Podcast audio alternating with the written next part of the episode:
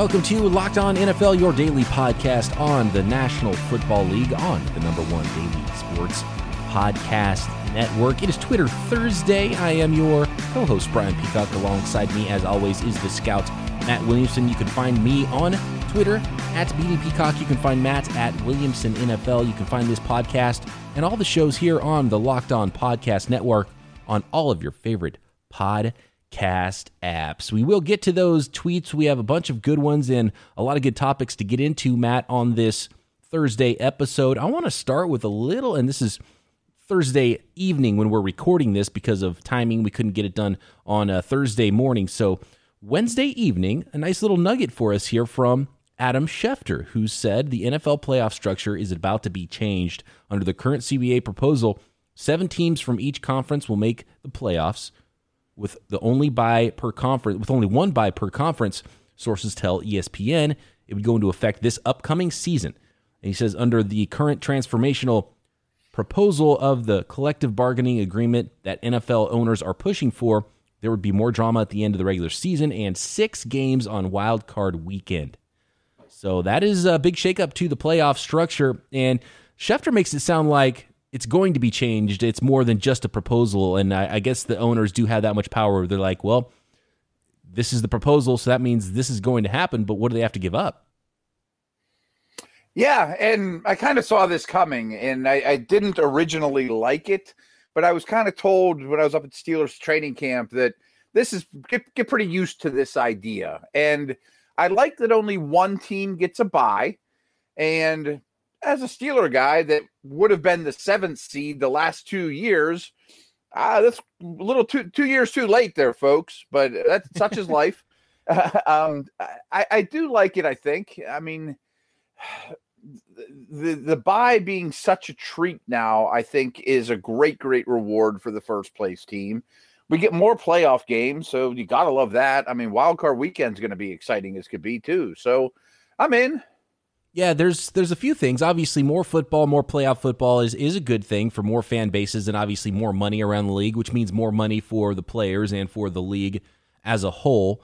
But it's more football games, and I know players are worried about adding more games. They're still talking about a 17th regular season game too. So if they add a playoff game and a regular season game, or maybe that's the solution here, is they're going to add a playoff game instead and not expand the regular season.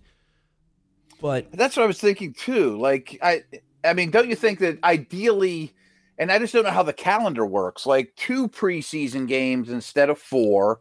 It looks like an extra week of playoffs, a 17th game, but I also think you need an extra bye if you're going to give me 17 games too. So definitely, yeah. You, would, where's you, the extra week come from? You would definitely need an extra bye there.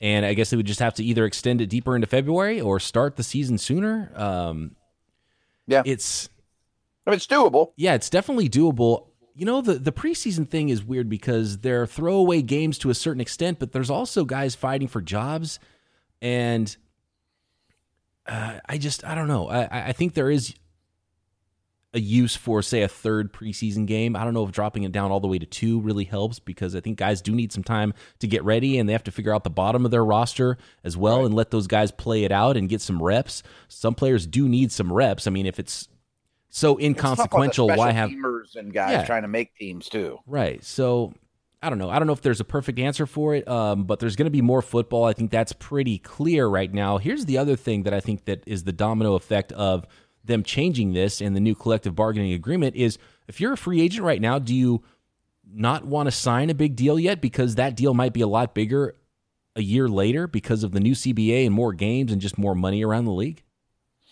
It's a great question. I mean, in this sport, I think you basically take the take the money when you can because who knows what your if your knees are going to hold up one more year or whatever.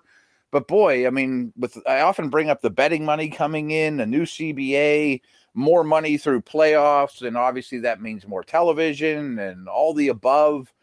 I got to think a couple years from now, inflation is going to take another bump for player contracts. Right. Yeah, I would think so. And it could that that the new so the cap this year is supposed to be around 200 million dollars give or take maybe a little bit under but if that grows a bunch all of a sudden uh-huh. after the new CBA I mean that's going to change salary structures too for a lot of position groups and It's interesting. I don't, a lot of things. It'll impact a lot of things just by adding, even if they only went as far as to add the one extra playoff team. Right, right. I mean, it again, like the Steelers would have been in this year. They would have been the seventh team last year. The Vikings would have been the seventh team um, two years ago. I'm trying to. Th- I guess the Rams would have probably been in this year. I mean, the Steelers' offense is a snooze fest, but of those four teams, I mean, the Steelers twice, they were all fun to watch. You know, like my worry with this many game with this many teams going in is I don't quite want it to be hockey and basketball where regular season games aren't that important and half the league goes to the playoffs. Yeah, and you don't want seven or eight win teams regularly making right. the playoffs either. Right. I mean, if you go to 17 games, I mean, I would think probably it'll take you, you know, nine and eight is probably the bottom. I mean, I don't know that eight and nine teams would end up getting in very often or with much regularity. I would think, you know, seven and 10 teams probably have no shot. So, adding one more game kind of helps with that. I think. That's a good point. Yeah, that's I don't know. It's interesting. So eight, you know, here's the other thing is, and it's just and I I can't get over the way that Schefter worded it because he says NFL playoff structure is about to be changed, but then he says in the like next sentence that it's a proposal by the owners. So is it a proposal or is it a done deal? And you know, if you're in charge of the players association and you're in negotiations, and the owners give you a proposal, your response should be, okay, you can propose in one hand and you know what in the other hand, see which one fills up faster, right? There's got to be some bargaining going on here. So when does a proposal become, oh, this is changing next year? Yeah. And Adam knows the stuff and is obviously super dialed in by the way that you just, you know, the way he structured it that you just said. It makes me sound like, hey, we're going to propose it, but it's the best for all of us. The pie's going to get bigger. Your contracts will get bigger, as you mentioned before it's happening, folks. Yeah, so hopefully that money trickles down to the players and the fans get an extra game on Wild Card Weekend, and that's all good things. Yeah, I think so. I mean, and it doesn't water down the playoffs too much. Let's get into this Twitter Thursday mailbag, shall we? Absolutely. Okay, I want to talk about Actually, this is our guy me again. He comes strong with the questions. M double E on Twitter. He says Kiper mocked the Lions taking a quarterback. So what if the Lions already know Patricia isn't their guy? They draft a QB of the future, trade Stafford, and let Patricia take the blame for the season. we talked about this a little, and I, I know that when ESPN does their mocks, they don't do trades. So maybe Mel's just saying, "I think Tua goes here." And mm. I don't want to screw up the rest of my mock by letting him fall to five. You know, we've talked about this top five situation a lot, but Mel's also pretty dialed in, and maybe they really are considering trading Stafford and Slay, and really are starting over over with Tua and a cost controlled young quarterback with or without Patricia. Um, to to to me's question though, I'm not sure that it would be we know Patricia isn't the guy. Therefore, it's we know this is this isn't going to get it done. Let's start from scratch and blow it up and start over.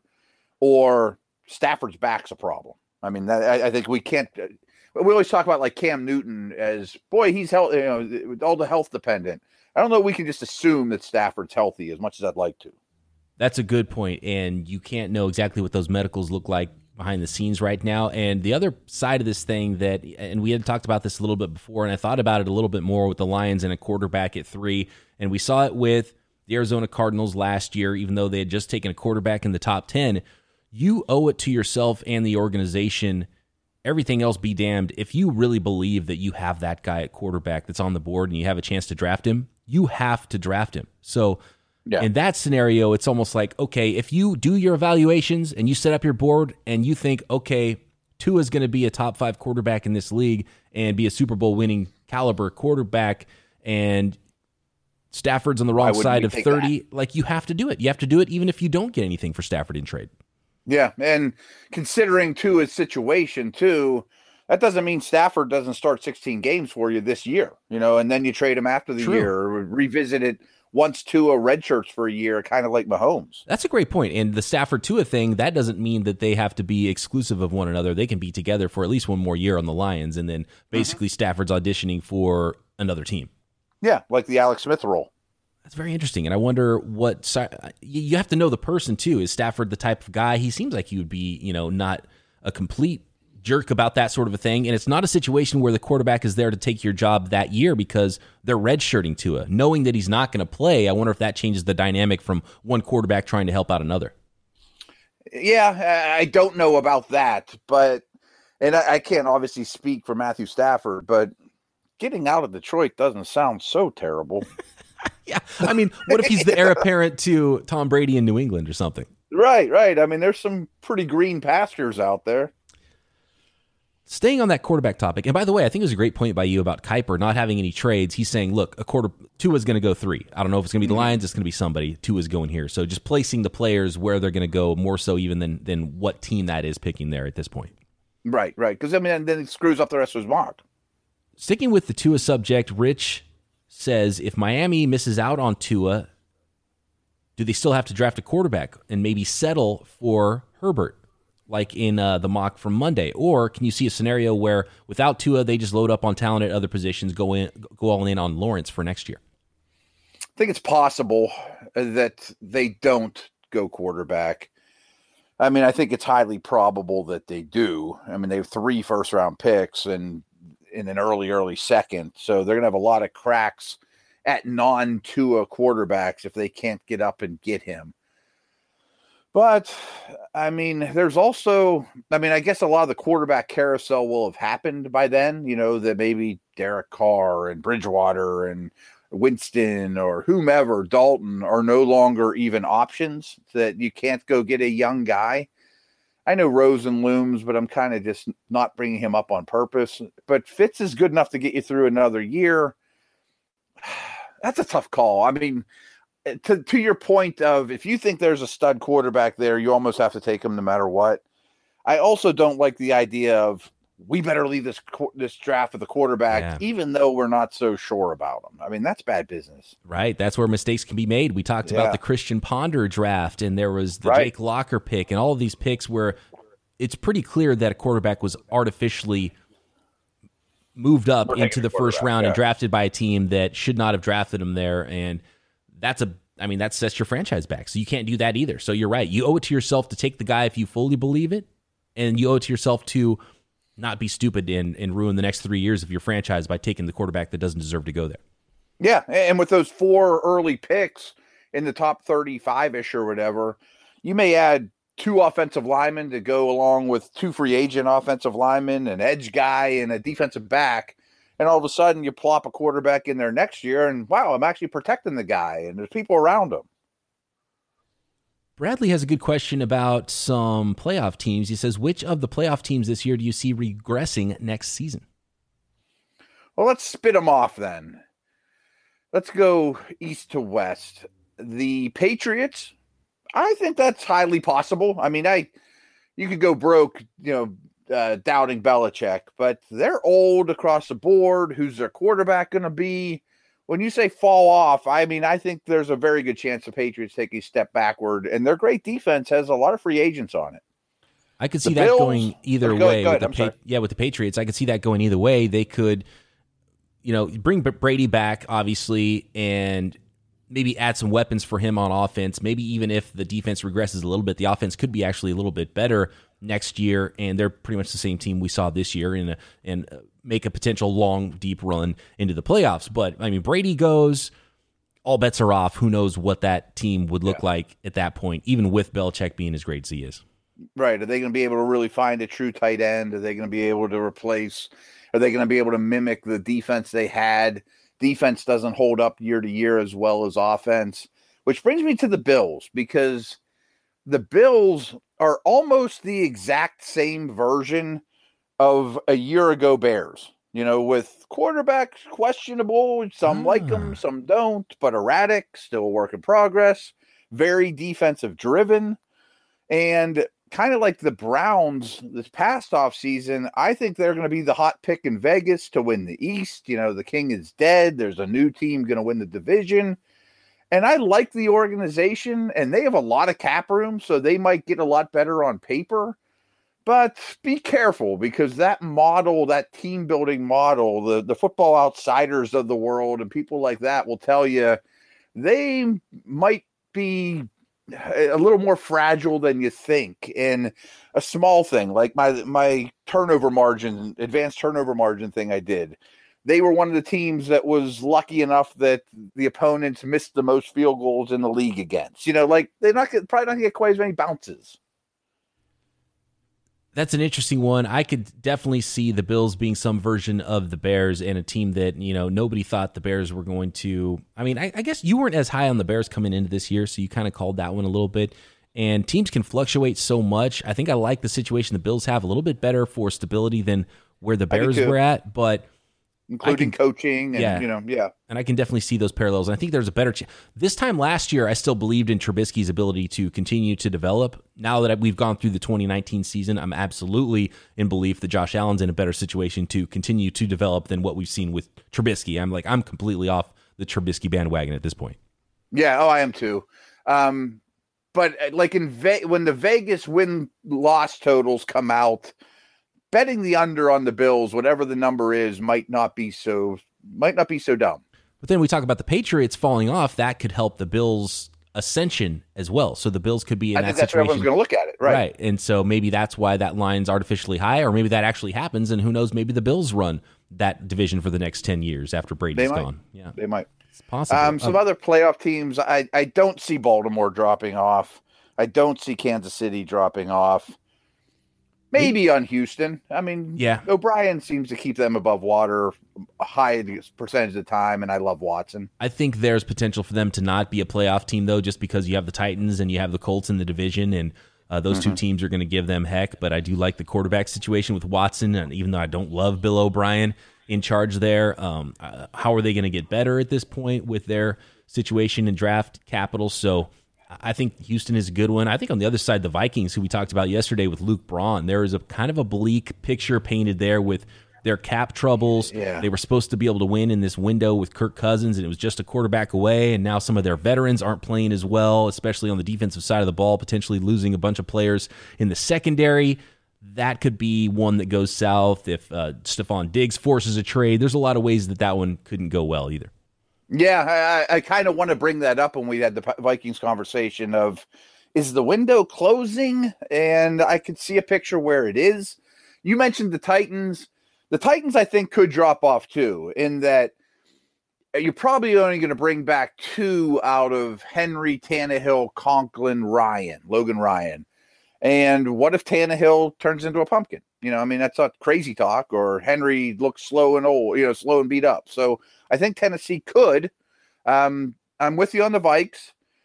The Packers, I just don't think are a very good roster, and Rodgers wasn't great, but I bet I'll pick them to win the North. And even though I'm a 49ers guy, I'll throw the Niners out there just because, I mean, you're talking about regressing. They went to the Super Bowl, and teams that lose the Super Bowl, we saw it with the Rams the year before. It's a, it's a tough road back grind, yeah. mentally and to grind through that. I think the 49ers might be in a little bit of better situation than where the Rams were now that we look back on it. But I mean, how far do you have to re- regress to regress from being a Super Bowl team either? Yeah, right. I mean, they look awfully strong, but I said the same thing about the Rams a year ago, and they didn't make the playoffs. Um, I tough, don't think tough division. I always say the same thing about Seattle, though. Too. I mean, like right. they have Wilson and Carroll, so they probably aren't going to quote fall off. I mean, Wilson is just so good but that's not a good roster. I'm sorry. I can't buy into that being a good roster. No, but that's why I think that Seattle could actually be better. And that's where that NFC West picture with the 49ers and the Rams, I mean, is so strong. And I think the floor is even going to be raised by the Cardinals getting better. And the mm-hmm. Seahawks, mm-hmm. we've seen them not fall off, even though they lack the talent. I think they're in a really good cap situation. They've got a bunch of draft picks. I think they have six picks in the first four rounds. They could actually continue to get better and be a better team the, over the next point. couple of years with Russell Wilson still at quarterback in his prime versus getting worse. So I don't think they're going to go away either. That NFC West is going to be rough next couple of years.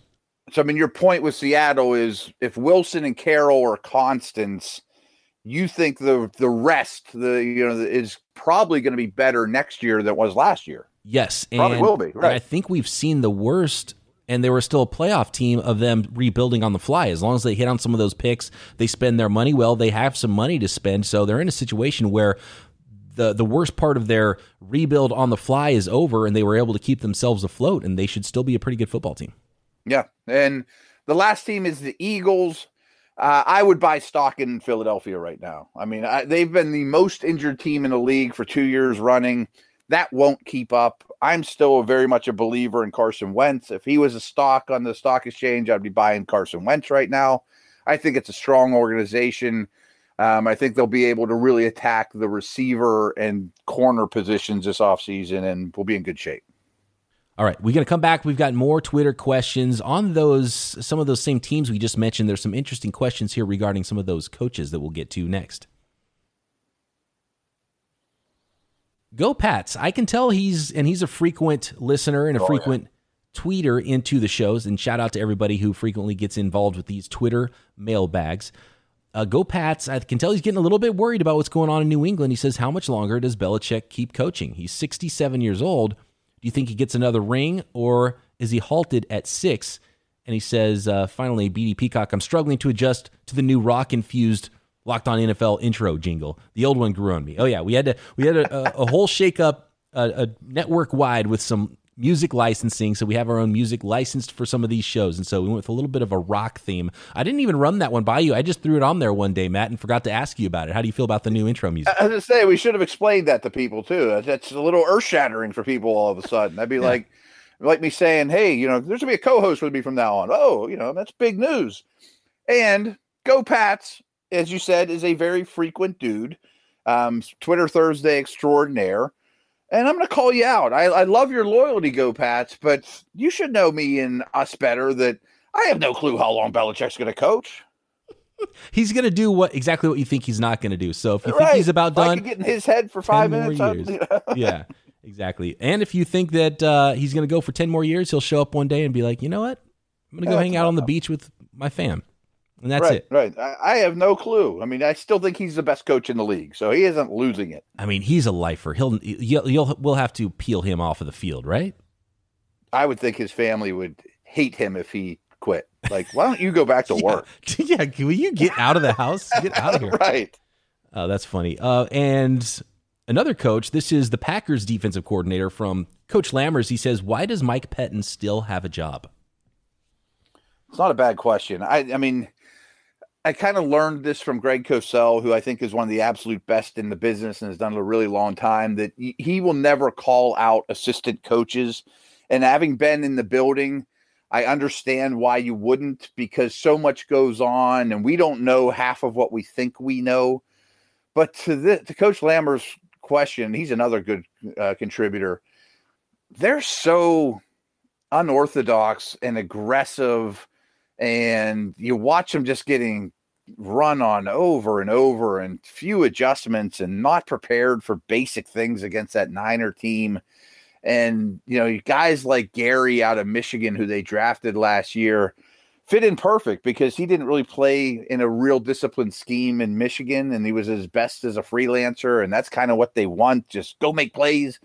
I don't think that flies. That's a tough one. And after watching that, and I don't know if the coach here is a, is a, a bitter Packers fan watching that domination from the 49ers in the NFC Championship game, but when you watch that game and a team is able to do the same thing against you over and over and just beat you yeah. uh, into submission, yeah, that raises some questions. And Pettine's always been one of those guys to me. He's not quite as far as Gregg Williams. Gregg Williams is probably my least favorite assistant coach in the league. There was obviously the uh, the Bounty Gate stuff with him, just his style of coaching and – saw it with the uh, the hard knocks when he was on there. It's like, okay, you you drop the perfect amount of f bombs. That's great, but what do you really have? What kind of answers do you have for your team? You can try to get guys to you can yell at them, try and get them play hard. I get a little bit of that vibe from Mike Pettine, where he's playing a yeah. role more so than he really has answers for his players to go win a football game. Yeah, and you know, like Gregg Williams on Hard Knocks is. I have eight jobs lined up for me that I could have taken, and yeah, sure. Yeah, sure. right. I bet you do. yeah, Go buy another visor. right. Yeah, enough, you know. Uh, let's finish this off with Jordan Long, our guy Jordan from the new Locked On Ducks podcast, hosting the Oregon Ducks College podcast. Shout out we to Jordan. To have him on for a segment to talk Herbert. Yeah, we should talk Herbert and some of those Oregon prospects sometime. I'm yeah. sure he's got some really good intimate knowledge of those players. Uh, he asks Have defenses always been this keen on dropping safeties down into the box? It seems like defenses are trending to the safety linebacker hybrids, and I wonder if it's a new thing or something that's been evolving for a while. It's a new thing. I mean, I remember, and it wasn't that long ago. Mark Barron, Deone Bucannon, like, okay, these are college safety, strong safeties. We're going to move them to linebacker. And wow, that's revolutionary. I mean, it wasn't, it was 10 years or so ago that if you were a big, heavy, in the box safety, we don't need you. You know, like you're a run stuffer, you're a fullback, you're a nose tackle, basically. I mean, you're a dinosaur. We don't need that guy. We need people that'll cover. Well, people got smart and said, what if we put LB by his name instead of SS? Well, then yeah. all of a sudden he's a fast cover guy for a linebacker. You know, right. he's really the same guy and he's being asked to do a lot of the same things. You know, he's lined up in the box as the eighth man or he's scooted over a little closer to the ball, but basically he's doing the same things. I do think more than ever, safeties are being asked to do more. You know, it used to be we play a lot of cover two. I have one side, my buddy has the other, or I'm the free and he's the strong, and they're not real interchangeable. But I think the demands of the safety position are much greater now than ever. And I also think the rules are really rough on safeties where you can't take people's heads off over the middle anymore. Yeah, you can't intimidate, which was a big factor, especially with those box safeties of the past. It's a great point. It's just you just change the name, the, the letters next to their name, it's still the same type of a guy. And the key is everyone has to cover. So whether you're a straight linebacker and you weigh 250 pounds, or you are a bigger safety and you weigh 220, or you're a hybrid, you have to be able to cover. And you need your your players that aren't rushing the quarterback to be able to cover the rest of the field. And basically, I look at it as nickel is the new base package, and the old right. base is more like a sub package now. So you have to have five DBs. We need to start a petition that that, that needs to be the case. Like right, exactly. Five. Let's start calling five defensive backs base because yes. that's what most people are, and then we'll call you know a four three heavy or you know what I mean. Yes. so like that really that, that third linebacker is a sub linebacker and almost a jumbo package, and that nose tackle is a jumbo package player, and right. the slot cornerback is the true starter. Right, right, right, and. and and you mentioned it the the 250 pound linebacker that's uh, between the tackle hammer he's the dinosaur now not the strong safety because the strong safety became a linebacker right exactly and there's been guys in college that people thought oh this is a big safety we're just going to move him to linebacker in the NFL and that works until there's some for some re, for for some people the reason they moved to linebacker is because they couldn't cover. Well, if you can't cover, then you can't be a linebacker either. You they all have to cover, so that might not even work. I'd rather have a linebacker who might be a little bit bigger and even a little slower footed, who's smart and knows how to play zone coverage more so than someone who weighs 10, 15 pounds less but still can't cover, even though he might be a little faster and can't take on the run. You know, I mean, yes. And I watched a lot of that with Mark Barron this year. I mentioned him earlier. I watched every snap, obviously, the Steelers, and he was safety turned linebacker. But when the Rams drafted him in the top 10, that wasn't the plan. I mean, that kind of worked out to some degree. And the Steelers are probably going to cut him. Not that he's a bad player, but he wasn't you know, he wasn't Ryan Shazier as a cover guy. You know, I mean, he, he wasn't a plus plus cover guy as linebackers go. He's a plus speed guy, but that doesn't mean he was great in coverage. And this, and we got to wrap this up because uh, this conversation could go for a while. But it, it also makes me just think with, with the way the NFL is going and how teams are putting rosters together and they have to pay more guys and safeties are absolutely being asked to do more, which means they're going to get paid more. And there's fewer shutdown corners in the league, I think the cornerback position, I mean, you have to lean heavily on your pass rush if you can, but I look at the five defensive backs that we're calling your new base that used to be known as the nickel. You're talking about your slot corner, your two outside corners, your two safeties. I almost look at that as an umbrella coverage as like an offensive line where it's a unit. You have to have five good ones because if there's one really bad one, it's going to kill your defense, just like if there's one really bad offensive lineman, it's going to kill yeah. your offense. Yeah, and you go out there with one bad defensive back against Sean Payton or Andy Reid. I mean, that guy's in for a long day. Absolutely, I totally agree there. But yeah, it's a, it's a new it's a new idea, and it's fun because then you have teams like we just talked about Seattle. They play a little bit of an older school brand of football, but if you go big and everyone else is gearing up for the pass, and you have a bunch of small linebackers out there, maybe you can bully teams. And the 49ers, for mm-hmm. all of the innovations and how great of a, a, play caller is, and for a young head coach, Kyle Shanahan has a little bit of old school in him where he likes to run the football. And he had more 21 personnel with fullback on the field on offense than any team in the league. And we saw them go into the playoffs and roll over teams in sort of an old school physical bully way, even though it doesn't look quite like it used to look when teams were bullies in the run game. Yeah, yeah absolutely. And I, I do think more than pass is better than run. I think being different than most teams is a huge advantage, whether that's the way Baltimore plays on offense or the versatility of the Gronkowski Brady Patriots or, you know, a Kamara in New Orleans or to your point, playing against a fullback a lot of snaps. I mean, those linebackers never saw fullbacks in college. yeah, no, exactly. That's a great point. They're so dead, yeah. you're just kind of zigging when everybody else is zagging, and that's uh, it's going to get even more so in that direction if we see more teams go out, try to spread it out, try to cover all these wide receivers and have lighter linebackers, then teams are going to be able to counter that maybe with being more physical again. So it's an interesting mm-hmm. chess match out there in the NFL. Yeah, you need versatility, and I, I I bring up Gronk a lot as I really think Gronk might very well be the best player of this generation. You know, quarterbacks aside, because there truly was no answer. I mean, if you're going to play him with light people, he's going to hammer you, and I don't care who the running back is. I mean, if you're going to put heavier guys out there, then you got that 250 pound linebacker trying to run with Gronk. You know, like there's some players there's no answer for, and I thought he's about the best example. Right, and I think that's why we're going to see George Kittle reset that tight end market yeah. because of his value, because he will literally block people off of your TV screen and pancake people like crazy. But he's also a dynamic weapon and can run after the catch and runs a four five, and he's so hard for a defense to deal with. Yeah, absolutely. All right, Matt, good stuff there. Thanks to everybody for getting in those Twitter questions. We'll do it again next week on Twitter Thursday, and we'll be back again tomorrow right here, Locked On NFL.